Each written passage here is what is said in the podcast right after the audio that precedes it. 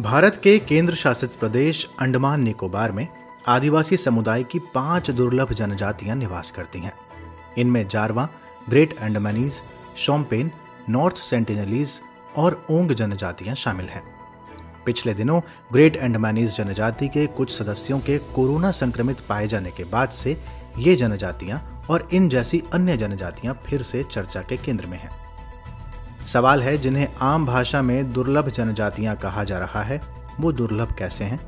कहाँ कहाँ ऐसी जनजातियाँ मिलती हैं और उन्हें बचाए रखने के लिए क्या प्रयास किए जा रहे हैं?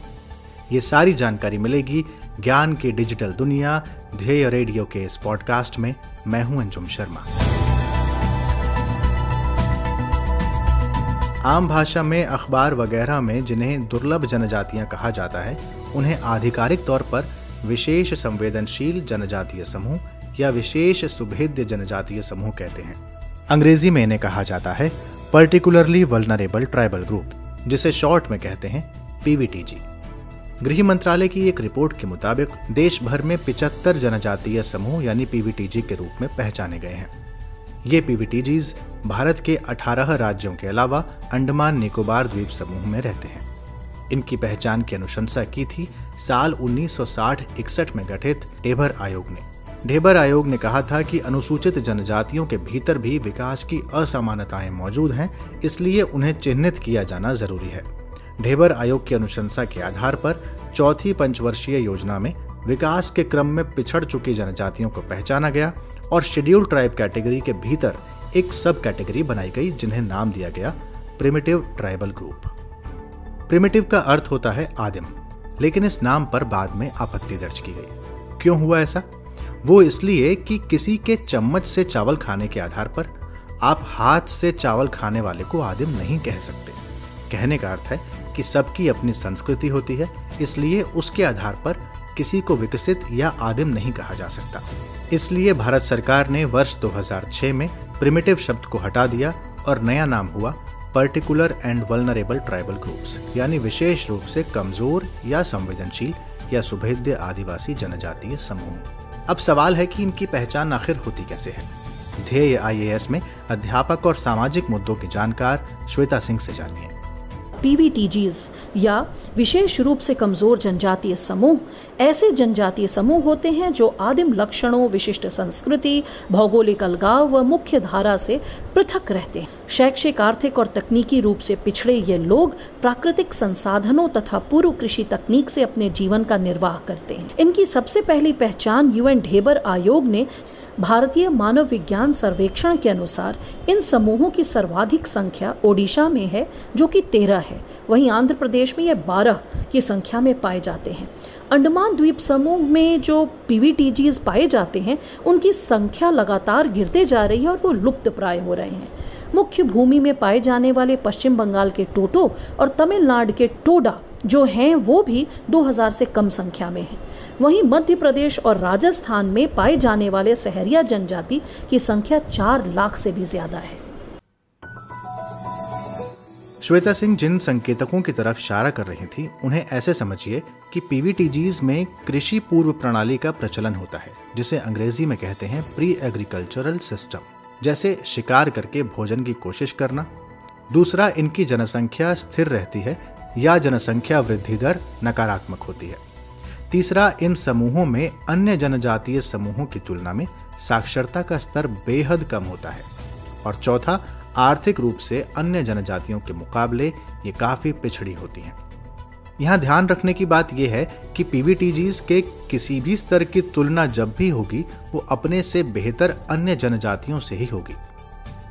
अब आते हैं इनकी जनसंख्या पर तो वर्ष 2001 की जनगणना के हिसाब से पिचहत्तर पीवीटीजीज की कुल संख्या 27 लाख के आसपास है। यानी पिचहत्तर विशेष कमज़ोर जनजातीय समूह है और उस समूह में कुल जनसंख्या 27 लाख के आसपास है। दरअसल साल 1975 में इन समूहों की संख्या बावन थी, फिर बाद में 23 समूह इसमें और जोड़े गए और इनकी कुल संख्या हुई पचहत्तर। इस सूची में समूहों को राज्य सरकार की अनुशंसा पर जोड़ा या घटाया जाता है। अब सवाल है कि ये विशेष रूप से सुभेद्य या संवेदनशील, यानी वल्नरेबल हैं क्यों? इसके कई कारण हैं। जैसे, इनकी पारंपरिक आजीविका का खत्म होना, यानी ये वनों पर निर्भर रहते थे, वो खत्म होती जा रही है। इनके आवासों का खत्म होना। ये सुदूर जंगलों में निवास करते हैं तो ज़मीन और उससे जुड़े संसाधन निरंतर कम हो रहे हैं, इसलिए इनका संवेदनशील होना लाजमी है। और इस सब का असर पड़ता है इनके पोषण पर, जिससे इनके कुपोषित होने का खतरा बढ़ता जाएगा। भारत के मानव विज्ञान सर्वेक्षण के अनुसार, शिकार और खाद्य संग्रहण का अभ्यास करने वाले इन समुदायों की संख्या में पिछले कुछ वर्षों में 24 प्रतिशत की गिरावट आई है, क्योंकि जंगल गायब हो रहे हैं और वन्य जीव कम हो गए हैं। अब जबकि ये जनजातीय समूह इतने वलनरेबल हैं तो पीवीटीजीज के लिए सरकार कर क्या रही है? श्वेता सिंह से जानिए। जनजातीय कार्य मंत्रालय विशेष रूप से कमज़ोर जनजातीय समूहों के लिए विकास योजना क्रियान्वित करता है।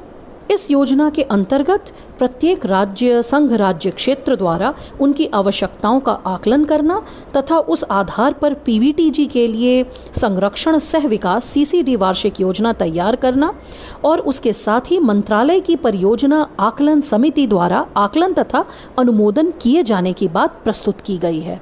पिछले कुछ वर्षों में हम देख सकते हैं कि जो विविध प्रकार के प्रयास किए गए, उसके वजह से शिक्षा का स्तर इनका एकल अंक से बढ़कर 40 प्रतिशत तक बढ़कर हो गया है। उन्नीस सौ निन्यानवे में एक पृथक सेंट्रल सेक्टर स्कीम या केंद्र क्षेत्र योजना चलाई गई थी और 2015 में इसी को संशोधित करके और प्रभावी बना दिया गया।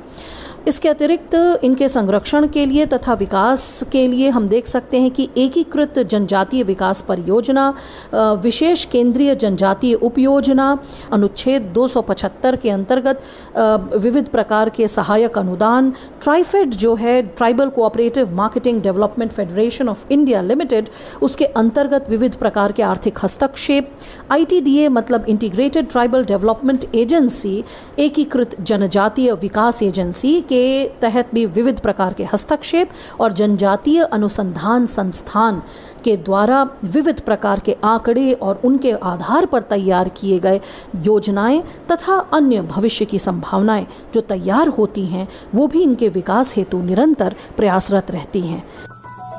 यहाँ ये जानना ज़रूरी है कि आदिवासी जनजातियों के लिए चलाए गए बहुत से कार्यक्रमों का लाभ पीवीटीजीज को नहीं मिलता। इसका कारण है कि पीवीटीजीज का जो दर्जा है वो संवैधानिक नहीं है। इसके अलावा कई बार एक पीवीटीजी एक से अधिक राज्यों में बिखरा होता है या फिर राज्यों के भीतर ही अलग अलग जिलों में। तो कई बार उनके वर्गीकरण और योजनाओं के कार्यान्वयन में समस्याएँ आती हैं। पीवीटीजी से जुड़े कुछ कानूनों की अगर बात करें तो forest dwellers act 2006, panchayat extension to the schedule area यानी पेसा उन्नीस सौ छियानवे और the Andaman and Nicobar protection of aboriginal tribes regulation 1956 जैसे कानून शामिल हैं। मिनिस्ट्री ऑफ़ ट्राइबल अफेयर्स की एक कमेटी के मुताबिक पीवीटीजी सबसे ज़्यादा बाँध, उद्योग और खनन जैसी विकास योजनाओं से प्रभावित हुए हैं।